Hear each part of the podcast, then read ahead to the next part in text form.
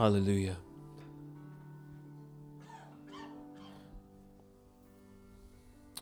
Fathers, we have prayed in song with your servant David, we thank you that by the Son of David our prayer is answered, that Jesus Christ and his work on Calvary can create in us a new and clean heart.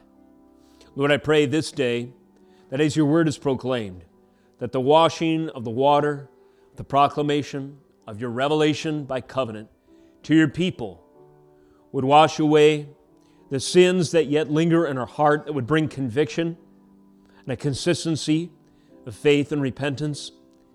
We pray, Lord, that you would make us more like you, change us from glory to glory, even by the means of grace this morning, into the image of Christ our Lord.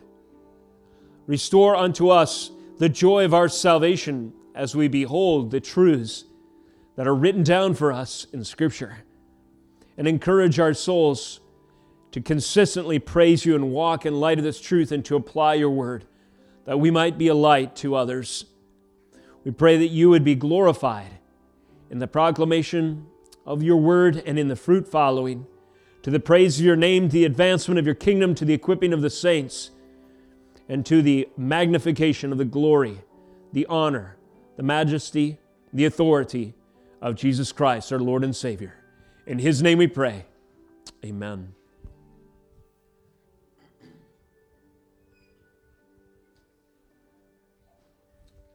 Hallelujah. This morning, I pray that you would, with reverence, turn in your scriptures to Psalm 119, the last stanza, 22nd, corresponding with the last letter of the Hebrew alphabet, Taw, verses 169 through 176. Taw, the trial of wandering, is the theme and title of our message this morning. And I aim this day in preaching to conclude our series on, on Psalm 119 by summarizing a couple of its great themes that are emphasized in, close, in closing as the psalmist brings his great song and hymn to a refrain with the closing eight verses, all beginning with the letter Taw. We've been here some time and it has been quite the journey for us in our study. Uh, but we also note the journey motif of the psalm itself and recognizing that we're seeing something of a spiritual journey, witnessing something of a spiritual journal, if you will, of the author. And so it is encouraging and insightful to see how he closes this psalm, what words he uses as he brings to a crescendo what he has written in these 176 verses. So, with your hearts in reverence to the Word of God, would you stand as you're able this morning? And let us hear the scriptures proclaimed to us this day under Taw, the Hebrew letter, the 22nd, Psalm 119, 169 through 176. Here is the word of God. Let my cry come before you, O Lord. Give me understanding according to your word. Let my plea come before you. Deliver me according to your word. My lips will pour forth praise, for you teach me your statutes. My tongue will sing of your word, for all your commandments are right. Let your hand be ready to help me, for I have chosen your precepts. I long for your salvation, O Lord, and your law is my delight. Let my soul live and praise you, and let your rules help me. I have gone astray like a lost sheep. Seek your servant, for I do not forget your commandments. Thus closes Psalm 119. This is the word of God. You may be seated.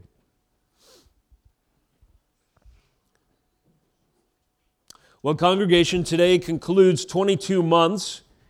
I am sure we missed one or two. Thus, about exactly two years of once a month preaching through Psalm 119. Today is our final sermon from this great hymn. Each stanza, as we have noted along the way of eight verses, corresponds to a Hebrew alphabet letter in the original tongue, comprising the greatest of all acrostic psalms. And I would extend that praise further perhaps the most extraordinary hymn in all history, the longest of all songs recorded in the scriptures, and I would say the most intricate and symmetrical in its patterned glory. Even the most gifted of church fathers have found its scope and depth of Psalm 119, that is, uh, to be intimidating. Just looking upon its great depths causes one to shrink back, saying, I'm not worthy of plumbing it or understanding, Lord, grant me grace to find my bearings as I approach this incredible work. Even the great Augustine said of this song, quote, as far as I have been able, as far as I have been aided by the Lord, I have treated throughout and expounded this great psalm, a task which more able and learned expositors have performed or will perform better. If a great thought, uh, mind of the faith and one of the church fathers responsible for the advancement of Christianity had such a humble attitude towards the greatness of Psalm 119, how much more a obscure country preacher like myself, and thus I relate to his words and more. Certainly, this is a worthy confession of any minister given the gravity of Psalm 119. Too often we take the scriptures for granted and treat them as casual and light because they're so available to us. But I enjoy pausing in my own studies to reorient my soul to the glory and the amazing beauty and exclusivity of the scriptures. And I pray in preaching that that attitude is conveyed. That is my goal anyway, and I hope that your heart rings with that truth as well. That when we read the scriptures, we don't just read a little devotional pick me up each morning, but we read the very word of God, recorded in spectacular form, in amazing ways, including this 176 verse song. We've discovered many uh, of the patterned intricacies in this a song of worship along the way, including the presentation of trial in all 21 stanzas following the first. Each stanza presents a challenge the author of the song is honest about. And for each of these challenges, we find the great theme of this song over and over again emphasized. The Word of God is absolutely sufficient for every trial of life this side of glory. The Word of God is absolutely up to the task. It is enough. It is all we need for every trial of life this side of glory. This is the repeated refrain, the reliance on divine revelation, the Word of God, as far as it was delivered authoritatively and infallibly to the author, was his hope and stay, his ground for assurance and security, his rescue in the day of trouble. Even in the trial of wandering, which the psalmist addresses in the final stanza, comparing himself to a lost sheep, he has found the Word of God can guide him home.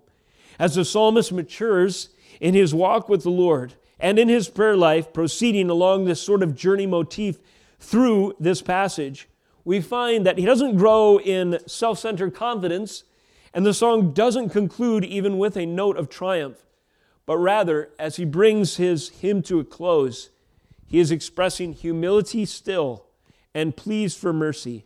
And these cries only grow stronger as he acknowledges his own propensity to stray from the straight and narrow.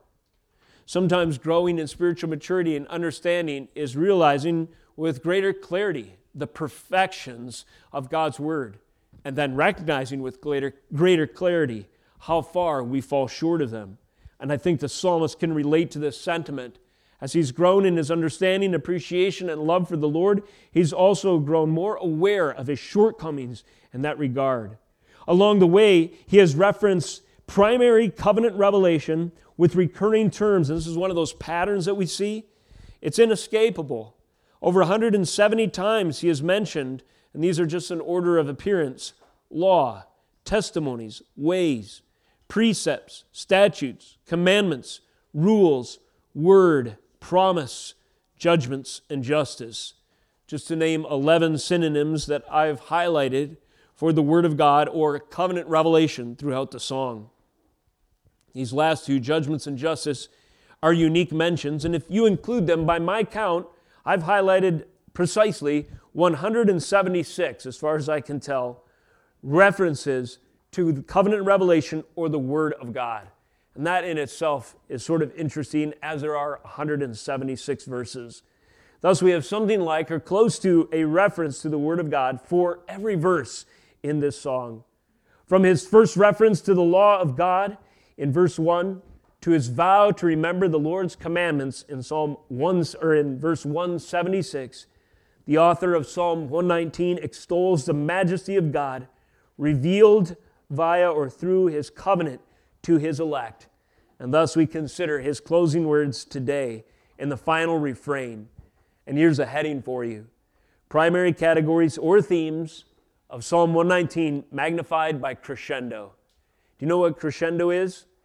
Kids, how many have been to a fireworks show? What happens at the end? We call that what? At the end of a fireworks show, they have what? The finale, or some say grand finale.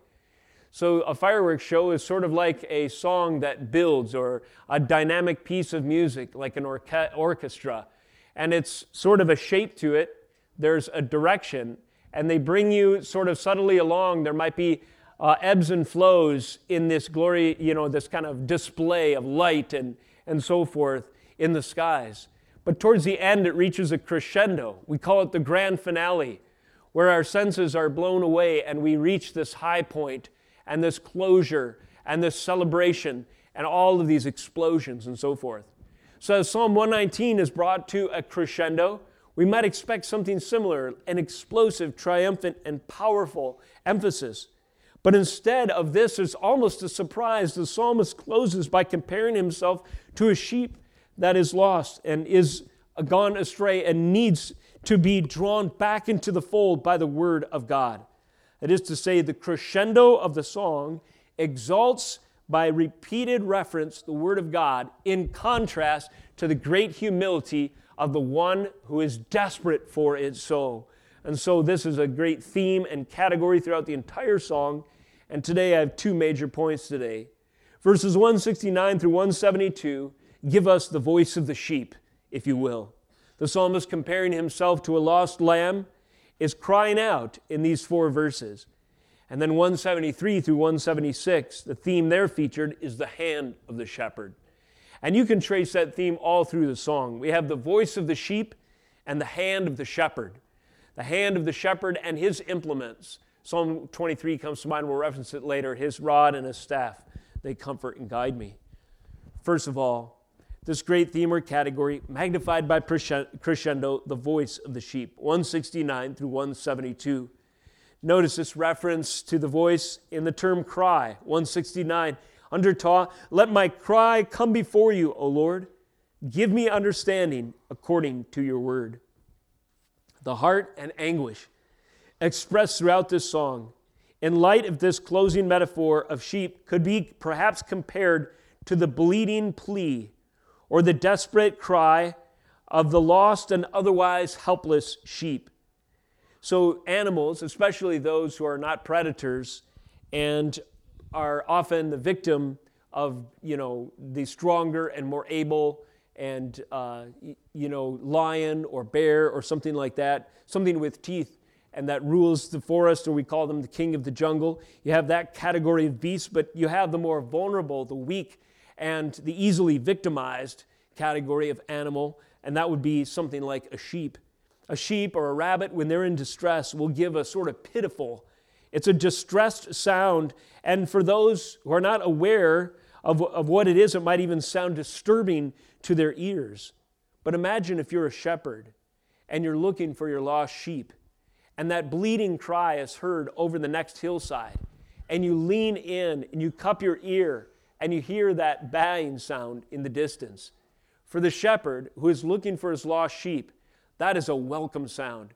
It's the sound of desperation, yet it's the sound of soon coming reunion to the victim lamb that was lost and the one with the power to rescue. Soon they will be united, and the bleeding, distressful cry will be met by the strong arms and capable arms of the shepherd. And under his great care and protection, this bleeding sheep crying out will return to the fold to be guarded, to be protected, to be fed, to be nurtured, wounds to be dressed, and oil to be poured out by the one who cares for him. This is the voice of the sheep. This is the heart of anguish expressed in this song throughout. In light of this closing metaphor, we see this ble- we can almost hear this bleeding or supplication of the lost and otherwise helpless lamb, a distressing and even pitiful sound to others, but music, music to the ears of the shepherd whose intent to rescue, love, protect, and provide for his own. When you go to the Lord in your most weak and weary times and desperate cries of prayer, I'm sure your soul to yourself, looking in the mirror, uh, so to speak, of your own soul's state of mind or state of being, you think of yourself as distressed and pitiful. And that sound hardly sounds like worship to you. But to the sound of the great shepherd crying out to him in your desperate hour of need, that bleeding sound, that desperate cry is music to his ears. Our good shepherd longs to answer our cries, a cry for understanding. Let my cry come before you, O Lord. Give me understanding according to your word. The psalmist refers to the Lord, all caps, I trust in your translation, by using that covenant name, Yahweh. We reference this a lot because it's a repeated note in Scripture.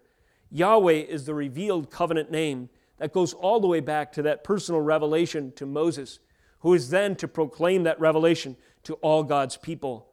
Yahweh is the steadfastly loving, all sufficient covenant keeper.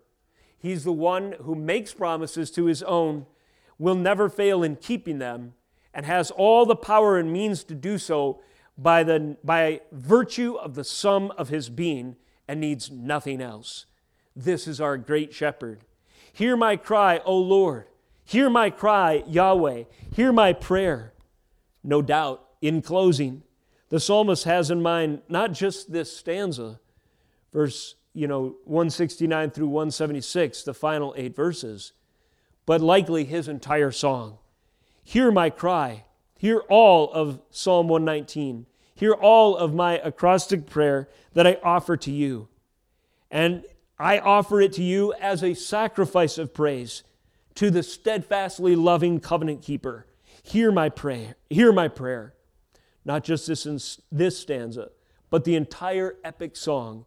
He is submitting this entire, this entire body of work, this entire hymn, carefully written down, orchestrated, and then offered to the Lord as an offering, as a sacrifice of praise upon the altar of communion with the Lord.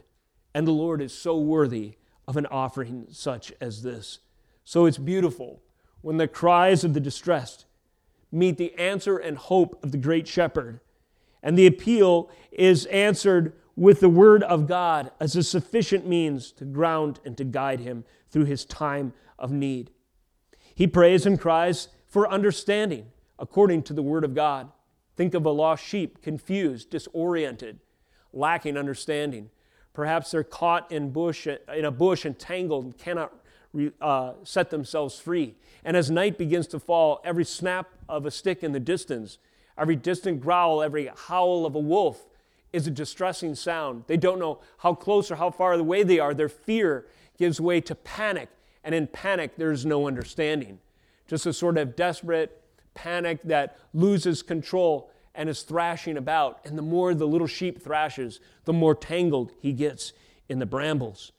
And so we can relate to this metaphor and picture. And our cry, our hope for understanding in that circumstance is not going to come from our own efforts. The more we thrash around, the more confused, disoriented, and uh, trapped we feel and we are. But understanding instead comes according to the Word of God. The Word of God is over us, it's above us, it's independent uh, of us. It is something that stands alone in spite of our confused state, in spite of the complicated factors we find ourselves in, our limited perspective, and the great trial we may face. This is a message we so need these days. Why? Because there are so many competing voices, false gods, promising understanding. But they promise understanding according to something else than the Word of God. I was talking to several, a couple of you this week. I sort of a thought developing in my mind. We live in this information age, and access to information at such great lengths is, is quickly becoming a false God, as already a false God for many. Consider this. If we're not careful, in the day in which we live, where answers to almost every question are available on the internet, we might think to ourselves, well, I'll be at peace and confident in my question until I've accessed all available information on the topic. But here's the problem you only have so much capacity. You are a finite, you are not God. God has not created you to be omniscient, to know all things. I think the internet, in many ways, or access, speed of access to knowledge, represents for many a sort of lust for the omniscience. It's a promise that you can be as God. You can know virtually all things, or all things worth knowing, or all things that you need to know. So now consider this if you defer confidence, peace, and then you remain anxious until you find out everything there is to know about any particular thing that might be troubling you, will you ever be at peace? No. You've just condemned yourself to a lifestyle of complete and utter anxiety. And this is one contributing factor among many that might help explain why we're the most mentally health ridden generation in modern times. Because we are not content to defer to a power and authority outside ourselves, but we believe the lie that we have access to help ourselves and a sufficient source of information at our fingertips, on our phone, on the internet, and otherwise. But I'm here to tell you the internet ultimately does not bring understanding. The quest for human knowledge, you can be as God, knowing all pertinent and appropriate things, does not bring understanding. Better to saturate our souls with the Word of God, His precepts, His commandments, His testimonies, His statutes, His rules, His promise. Why do you think the psalmist refers to these over and over again? Because they are his repeated meditation. Upon what do our souls fix their attention? What compels us to study and to search and to learn and to pursue things that we might have assurance, growth, and peace and salvation? Well, it must be and can only be the Word of God if we are truly to be at rest in our souls. We must set aside, repent of any other false gods that say, I can give you understanding according to this, according to that, according to experts, according to access to information, whatever the claim might be. And instead, return with the psalmist to this understanding is always and only true and worthy of pursuing if it is according to the word of God. A cry for understanding. This is the voice of the sheep. And this is a specific understanding. It's understanding that's based upon a foundation that is steadfast, immovable, never changes, and is always sufficient the Word of God. Secondly, the voice of the sheep is echoed in this plea for deliverance a cry for understanding and a plea for deliverance. What is a plea? It's a desperate. I asked this question in family worship last night, and one of the kids said begging. That's a good synonym. A plea, to plea is to beg. It's an earnest request please. It's a desperate cry. It's a cry that comes knowing that you don't have ground to negotiate, but you are at the mercy of the one whom you are begging to help. A plea for deliverance. 170. Let my plea come before you. Deliver me according to your word. Once again, that according to language indicates the confidence upon which this prayer and song is based the word of God not his own efforts, not the promises of anyone short of Yahweh. But instead, the revelation of God revealed in his word to his servant is the ground upon which he pleads, he begs, his desperate cry. The sheep that's lost and bleeding, bleeding out, needs uh, deliverance. Hey, most, most assume, as I've studied this psalm with some companion commentary, that David is the author. I, the more I dug into it, the more convinced of this I remain. So, if we think of David's own experience, it's helpful to illustrate verse 170 and many other portions of the psalm. What wolves, if you will, threatened David through the course of his life? So, these are example occasions where he might plea, offer his plea to the Lord for deliverance. In, let me turn you to one confession of David that I think corresponds so well to this psalm. It is in 1 Samuel 17. So, kids, um, what was that giant's name that David faced in the field? Goliath, that's right. Would you guys describe Goliath as a bad guy, as a wolf? And does that kind of picture make sense that David, a young shepherd boy, is kind of like a sheep and Goliath is like a beast? I think that uh, picture, that metaphor applies. Well, where is David to find confidence in the face of this? In uh, 1 Samuel 17 37, let's see if this is the right text. Yes. David said, and he's responding to Saul, who thinks it's a little ridiculous that a shepherd boy is going to pick a fight with this great giant. And David said, The Lord who delivered me, notice the language, delivered me from the paw of the paw of the will deliver me from the hand of this Philistine. There are times in David's life where he needed the deliverance of the Lord. as a young shepherd boy with crude weapons at his side a sling, a stone, a rod, a staff, whatever he might have, staring down a lion who has, sees this great buffet, an all you can eat buffet of sheep just beyond this little boy. If he could just get past that boy, it's a feeding frenzy for him and all his lion buddies, likewise the bear. And so here, David cries out for deliverance. O Lord, and his youthful faith, deliver me from the paw of the lion. And the Lord did. He killed lions in his youth. O Lord, deliver me from the paw of the bear, from the talons of the predator, from the teeth of this beast who would sink, who would soon, uh, just as soon eat me, can get at this entire flock I'm protecting. And so the Lord did, delivered him from the bear. And on the basis of the Lord's testimony of deliverance to his son, his called and anointed one, sooner or later Samuel comes and anoints him and says, You will be the king.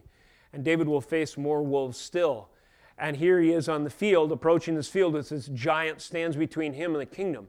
This giant threatens to eliminate his kingdom so that he will never assume the throne. There's nothing there to rule. This giant also represents a threat to him in that he's picking a fight with this great warrior. So he steps up in faith in a plea to the Lord, who had delivered him from the paw of the lion and the paw of the bear. And then you guys know the rest of the story. Likewise, God delivered him from this wolf, this Philistine. So this plea for deliverance in David's life was answered many times, but he also found himself facing many wolves. But what does David's legacy teach us, and what does this, uh, Psalm 119 emphasize? That the Word of God is sufficient. That anointing, I've called and appointed you to be my king, to be a picture and a type of a Messiah to come. David can make his plea on the basis of God's word, the anointing of Samuel himself, the uh, message of covenant promise from, uh, from Nathan later I will make of you a house. David could cry and, and make his plea for deliverance on this basis and have the assurance that his prayer would be heard. According to God's word, revealed in the anointing of Samuel and the covenant and covenant proclaimed by Nathan, so David stepped forth in his plea of deliverance in this heart. The Lord, who is powerful to deliver and save, has rescued me from the lion and the bear, and so he will rescue me from enemies. There were later wolves, however, that David faced. In some ways, were more formidable or formidable in different ways. Think of the wolf of his own sin here, he needed a different kind of deliverance and rescue the mercy of God to save his soul. When David was threatened by the consequences, eternal consequences of sin for murder and adultery, he found that his pleas of deliverance were answered as well. But David needed a Savior that was not his own arm or strength, and he needed a, a weapon to deliver him that was not a sling or stone or rod or staff in his hand. No, it was the cross upon which the Son of David was nailed, that was the instrument to spare him from the wolf of his own sin, that showed it, reared its ugly head in the Uriah and Bathsheba incident, where he was guilty of deception, murder, lying, adultery, so, so many things. Later on, David faces even more formidable, or likewise formidable wolves in a different category as well. His own son seeking to usurp the throne. Could you imagine that? Your own son declaring war on you, to take away the anointed position of authority. God's word again was sufficient. Yet you can kind of see as David life's, David's life continues, the nature of these wolves is more complicated, more intense, more personal. And thus he may have felt at any given moment toward the close of his tenure as king, to the close of his life, I have gone astray like a sheep. Seek your servant. Do not forget your commandments. Even my sons have turned against me, and my own sin is horrible. Yet his pleas for deliverance were heard. And God delivered him and gave him, by the power of the gospel alone, by the power of redemption alone, on the basis of the coming Messiah, a heart after himself as he repented and turned to the Lord. This is the voice of the sheep, a cry for understanding, a plea for deliverance. And then lips offered in praise. Verse 171 My lips will pour forth praise, for you teach me your statutes.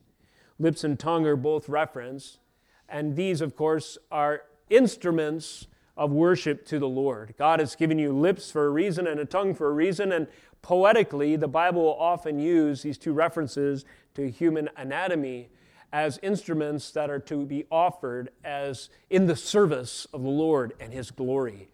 as your lips are formed around words that exalt, how amazing the verse you studied last night was, as your lips are formed around the words that you've memorized from singing songs here in worship, as you're walking, you know, about your daily or going about your daily activities through the week. What are you doing? What are you doing while you're being obedient to the vision cast for us in Psalm 119, 171? My lips will pour forth praise. As we consider how powerful and awesome is the Lord and what He has done for us, and the sum of all He has revealed and accomplished, even His promises, statutes, His rules, His testimonies, and His commands, is intended that a wellspring of joy be perpetually overflowing with praise from the lips that He has fashioned upon your face for the purpose of giving Him honor and giving Him glory.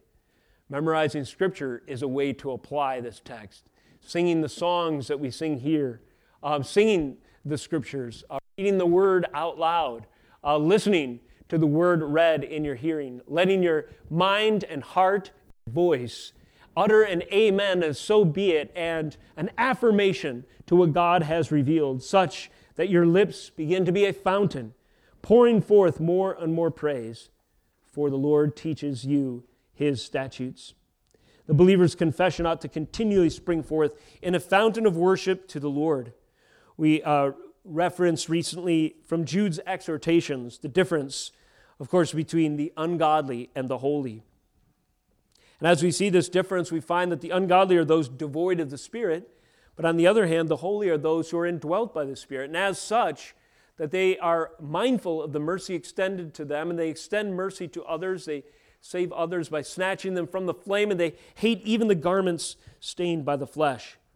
What does a person who is mindful of these things sound like in his thoughts, meditations, in his expressions of joy? Well, lips overflowing in praise. And what inspires the psalmist to offer to the Lord praise? It is his statutes. I had this thought this week. I was having a hard time thinking of a worship song. I'm sure one exists, perhaps several, that is inspired by the statutes of the Lord. What are the statutes of the Lord? It's fixed points of moral order.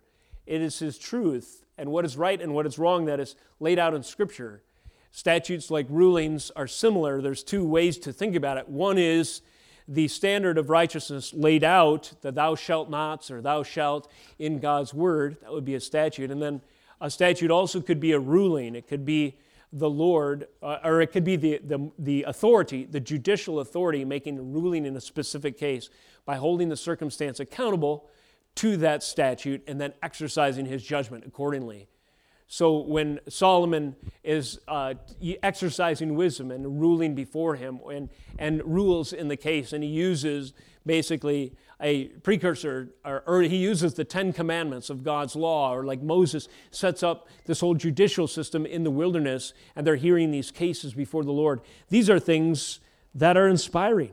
They ought to form some of the themes of our worship songs, the statutes of the Lord which teach us his ways, which reveal to us his holiness, which preach to us and proclaim to us his character. And they give us the standards by which to judge other things that make claims, um, and sometimes in the face of the Lord's authority, these statutes, these rulings, these standards of righteousness, these um, uh, fixed points of moral authority are worthy sources of inspiration and praise. Therefore, the psalmist's lips were filled with them. And we certainly see this in Psalm 119.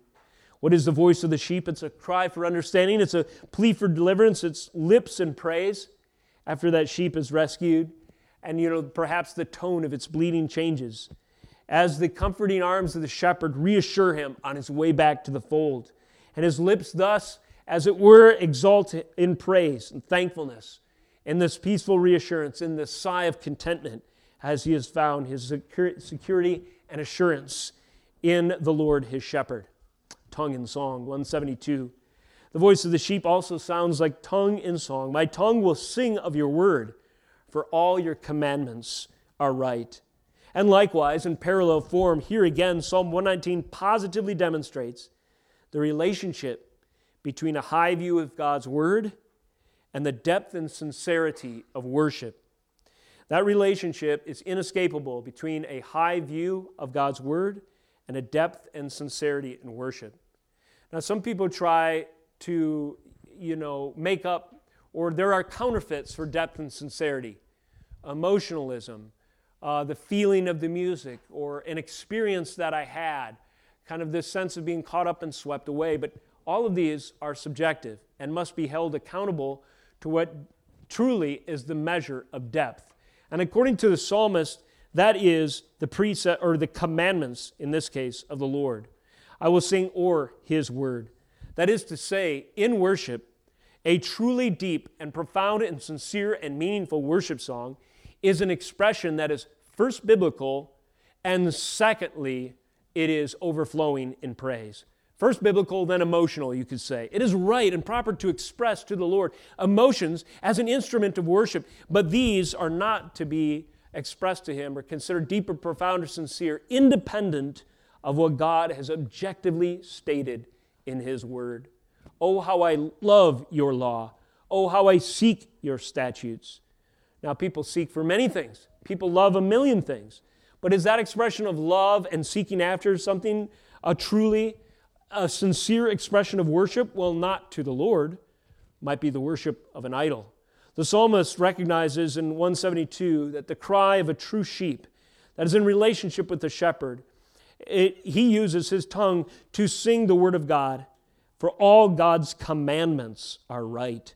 There is a relationship between our view of God's worth, word, depth, and sincerity in worship. If we entertain reservations about the word of God, by that same measure, we will be restrained in our worship of Him. If we have doubts or distance from the Word of God, then our worship will also have a distant and dissonant sound. It will not have that unrestrained, glorifying sound of legitimate and sincere depth in expression of praise. The extravagant expressions of praise throughout Psalm 119 is the fruit of a soul wholly submitted to the Word of God. And this is so obvious as 176 references or so to the Word of God, time and again, anchor the confession of the psalmist. Psalm 119 is the fruit of a soul wholly submitted to the Word of God, and therefore is a good example for us of the voice of the sheep. Second major point this morning the hand of the shepherd. This is another category and theme magnified by crescendo or by the close of the psalm, the refrain, the last words. Verses 169, 172, we hear the voice of the sheep. 173, 176, he defers to the hand of the shepherd. 173, let your hand be ready to help me, for I have chosen your precepts. I long for your salvation, O Lord, and your law is my delight. Notice the things that he is crying out for can only be supplied if the Lord intervenes. He needs divine help. The hand of the shepherd, divine help. 173, let your hand be ready to help me. This language of arm or hand associated with the Lord is common in Scripture. It's a metaphor to help us understand that the Lord has real power and will to intervene and to save and to rescue. We went over this last night, but properly speaking, of course, we know that God is a spirit, and as such, as referencing his spiritual nature, he does not have a literal hand, he does not have a physical arm. So, what does the Bible mean to convey in this? Well, this is what's called, and forgive this technical language, an anthropomorphism. Anthro referring to man, morphism, like something else. So, God is compared to aspects of our human experience to help us understand Him. And this is glorious because this is God stooping low to what we otherwise wouldn't understand to help us little children, so to speak, spiritually, uh, understand that He is powerful and He will move on our behalf. So, what is the hand of the Lord according to Scripture? I'll venture a definition hand, sovereign intervention. So, the Lord in charge, intervening and acting. Sovereign intervention according to God's will, established and revealed in covenant. What is the hand of the Lord? Sovereign intervention according to His will, established and revealed in covenant. In this case, the Lord's steadfast love is expressed to his people in the covenant of grace. That is, the psalmist has a relationship based on grace with the Lord. He's referred to the hand of the Lord back in verse 73. Your hands have made and fashioned me. Give me understanding that I may learn your commandments. He's come to understand that the Lord, in his sovereign intervention, according to his will, established and revealed his creative power even in his own existence. Your hand has knit me together, the psalmist says in another place, formed me in my mother's womb. Your hand, the sovereign intentions of the Lord according to his covenant, is responsible for all creation. The Lord in, is seen even in the early pages of Genesis as form, forming, as it were, Adam himself from the clay and then breathing into him life that he might be a spiritual being of matter and of the immaterial. That which is made in the image of God shares this likeness to its potter, its creator. The Lord, with his hand, fashions and forms us as a potter comes to dried out broken clay, softens it, places it back on the wheel, and then intentionally, according to his covenant, sanctifies us into a beautiful vase that is worthy of him and his presence. This is the divine help, the hand of the shepherd that the psalmist cries out for. His steadfast love revealed to his people according to covenant, that is, his will to save. Consider an example of this in context in Joshua chapter 4. You can turn there with me if you wish. Here again, the hand of the Lord is referenced in the history and in the testimony of the people as they are led out of Egypt, now under the administration of Joshua, into the promised land. Joshua 4 1. When all the nation had finished passing over the Jordan, the Lord said to Joshua, Take twelve men from among the people, from each tribe a man and command them, saying, Take twelve stones from here, out of the midst of the Jordan, from the very place where the priests stood, feet stood firmly, and bring them over with you, and lay them down in the place where you lodge tonight. Then Joshua called the twelve men from the people of Israel, and he appointed a man from each tribe. And Joshua said to them, Pass on before the ark of the Lord your God in the midst of the Jordan, and take up uh, each of you a stone upon his shoulder, according to the number of the tribes of Israel. So, as they're doing this, they're recognizing that the hand of the Lord has intervened. Later, verse 6 this may be a sign among you. When your children ask in time to come, What do these stones mean? you shall tell them that the waters of the Jordan were cut off before the ark of the covenant, and it passed over the Jordan. The waters of the Jordan were cut off. So these stones shall be to the people of Israel a memorial forever. Joshua said to them, Pass on, verse 5, before the ark of the Lord into the midst of the Jordan. And with these stones and this sign and this action, what are they recognizing? The hand of the Lord, sovereign intervention according to God's will, established and revealed in covenant. Later in verses 19 through 24, as they obey his words, they set these 12 stones in verse 21, he reiterates to them When your children ask their fathers in times to come, What do these stones mean? Let your children know Israel passed over this Jordan on dry ground. For the Lord your God dried up the waters of the Jordan for you until you passed over, as the Lord your God did to the Red Sea, which he dried up for us until we passed over, so that all the peoples of the earth may know that the hand of the Lord is mighty that you may fear the Lord your God forever.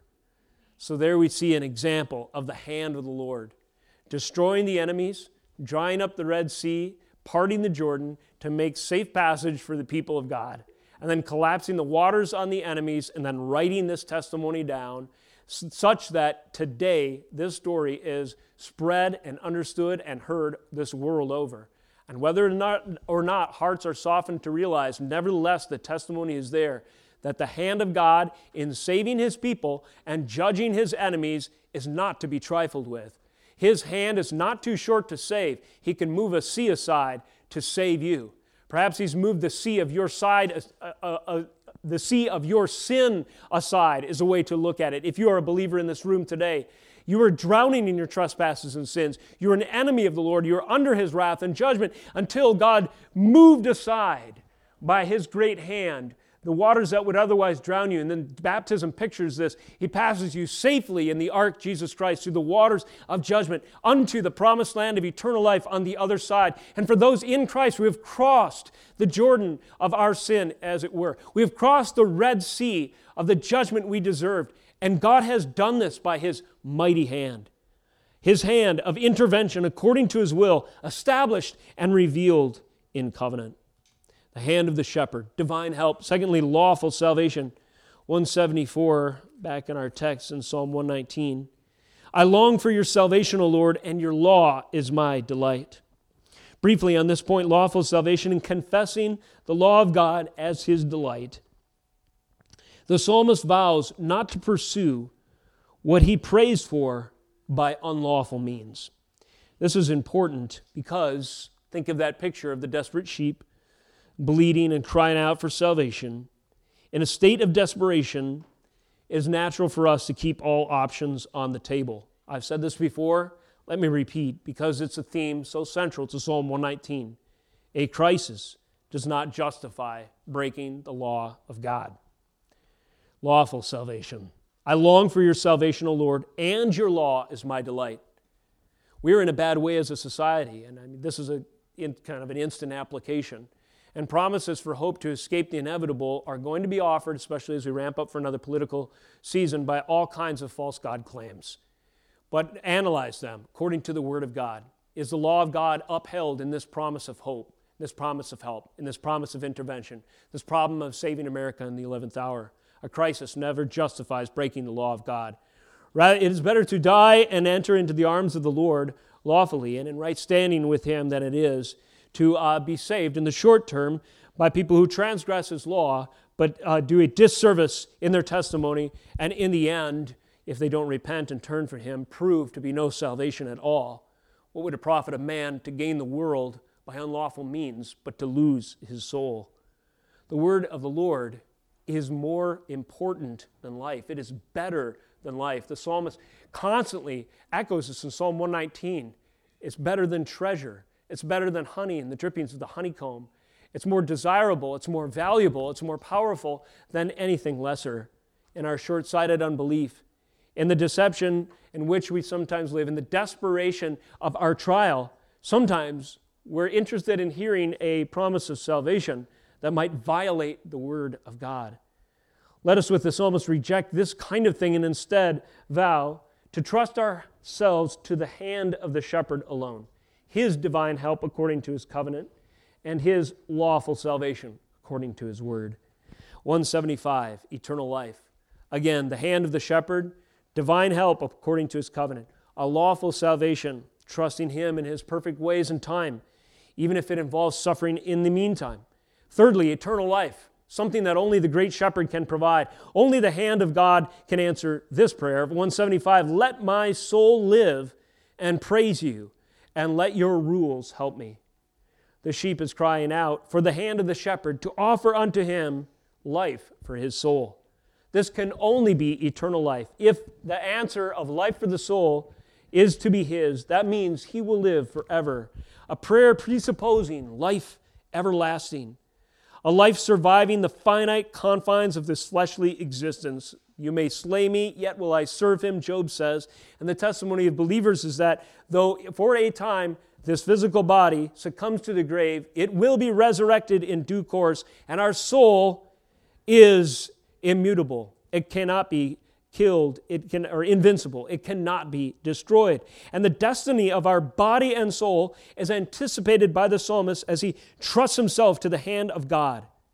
And note the visions of glory throughout the scriptures which reinforce his words. Remember in Isaiah 6, the seraphim, those special heavenly creatures whose purpose and existence is fully realized and crying out, Holy, holy, holy is the Lord God Almighty. And this morning, our worship text, Revelation 14, prophesies that we will soon join them as we and those blood washed robes stand before the throne, and as a voice of the sound of many waterfalls, Sing to the Lord the praises he deserves.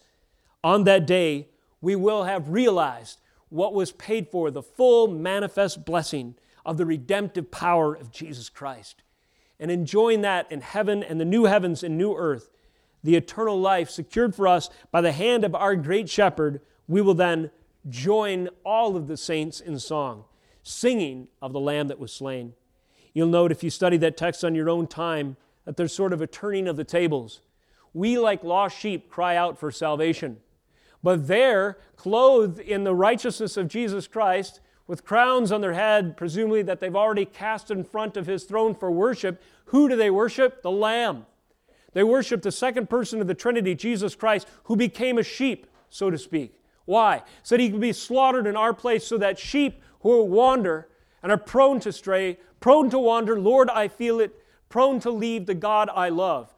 The only way the hand of the Lord could save the prone to wander sheep, the vulnerable and subject to all of the predatory influences of this fallen world in his own heart, is if God himself took on flesh and became that sacrificial lamb to be slaughtered in our place. That is to say, because Jesus became a sheep slaughtered in our place, then we have hope in the hand of the great shepherd to gather us up and to bring us home. In closing, the psalmist celebrates this wilderness rescue. He cries out for it in faith. 176 I have gone astray like a lost sheep. Seek your servant, for I do not forget your commandments. The hand of the shepherd expressed in divine help, a lawful salvation, eternal life, and wilderness rescue. He concludes on a note of humility, as we've said, rather than triumph. Triumph. What will restore the wandering soul to the fold? What are the rod and staff that God might use to guide him, to comfort him all the way back to the flock, all the way home? Psalm 23, a great companion text, your rod and your staff, they comfort me. What are the characteristics of a sheep that might well apply to the vulnerability of the psalmist's soul? Well, certainly, a few of you have sheep in the audience here, and this is my stab at it. You might add a few, but what characterizes sheep? Are they not vulnerable? Are they not weak? Are they not sometimes fearful and undiscerning? Are they not like other herd animals, sometimes manipulated by the flock? Are they not easy prey for many beasts, greater and stronger than them? We likewise are sheep, like sheep who have gone astray, can be vulnerable, weak, undiscerning, and fearful in the state of danger, easily manipulated by the world around us and by the herd mentality the sinfulness of our day. Spiritually speaking, sheep are not easy prey, listen, only insofar as they are submitted to the Good Shepherd. This bleeding sheep, when will he know he's safe? When the arms of the shepherd encircle him, untangle him from the bramble, and bring him back home. Only then is he safe from the greater beasts when he is in the arms of the Good Shepherd. We, like sheep, have gone astray, and we, are easy prey unless we uh, likewise are in the arms of the Good Shepherd. We are not easy prey insofar as we are submitted to the Good Shepherd. Submitted to what? Submitted to his tools to guide us home. What is his rod and his staff? Is it not his law? Is it not his testimonies? How about his ways, his precepts, and his statutes? His commandments, his rules, his word, his promise, his judgments, and his justice. All these references repeated over and over again when we recognize that we are lost sheep. But, but for these, we would be lost forever. But God has used these things, His Word, to guide us, to guard us home into the arms of the Good Shepherd. And there we feel the reassuring presence, safe from greater prey, because our shepherd is greater still. Here and only here will we experience wilderness rescue when the hand of the shepherd guides us home according to his word. In closing, Barton Bouchier, or Bouchier, I don't know, someone who knows French better than me, like my wife, might be able to confirm the pronunciation. He said this in Psalm 119 I do not think that there could possibly be a more appropriate conclusion of such a psalm as this. He goes on, What an insight in our poor and wayward hearts does this verse give us, not merely unable, not merely liable to wander, but ever wandering. Then he closes, but at the same time, what a prayer does it put in our mouths? Seek thy servant, I am thine, save me. Let us close with that same prayer. Father, we pray that you would seek us, your servants. We are yours, and that you have died for us. Every believer in the sound of this, this message, save us. We thank you that we have the, the assurance of salvation in the death of your Son. We thank you that you reinforce us to our souls through the means of grace. We thank you that this has been pictured in our experience of late in baptism We thank you, Lord, for the arms of the Good Shepherd reaching even us, prone to wander. Lord, I pray if there are any wandering this morning, that they would love your rod and staff, that you would find them in the brambles and bring them home. Would you bring them home by your word, by your statutes, by your commandments? Would you guide them to safety by your precepts, your laws, and your rules? Would you gather them into your strong arms and spare them from the wolves, that they might join us here, worshiping and praising you and trusting the hand of the shepherd who hears the voice of the sheep, that we may sing with the psalmists and echo the praise. We have gone astray, and we do not forget your commandments. You have found us, your hand has been ready to help. We long for your salvation, yet our soul lives to praise you. Your rules have helped me. In the name of Jesus, amen.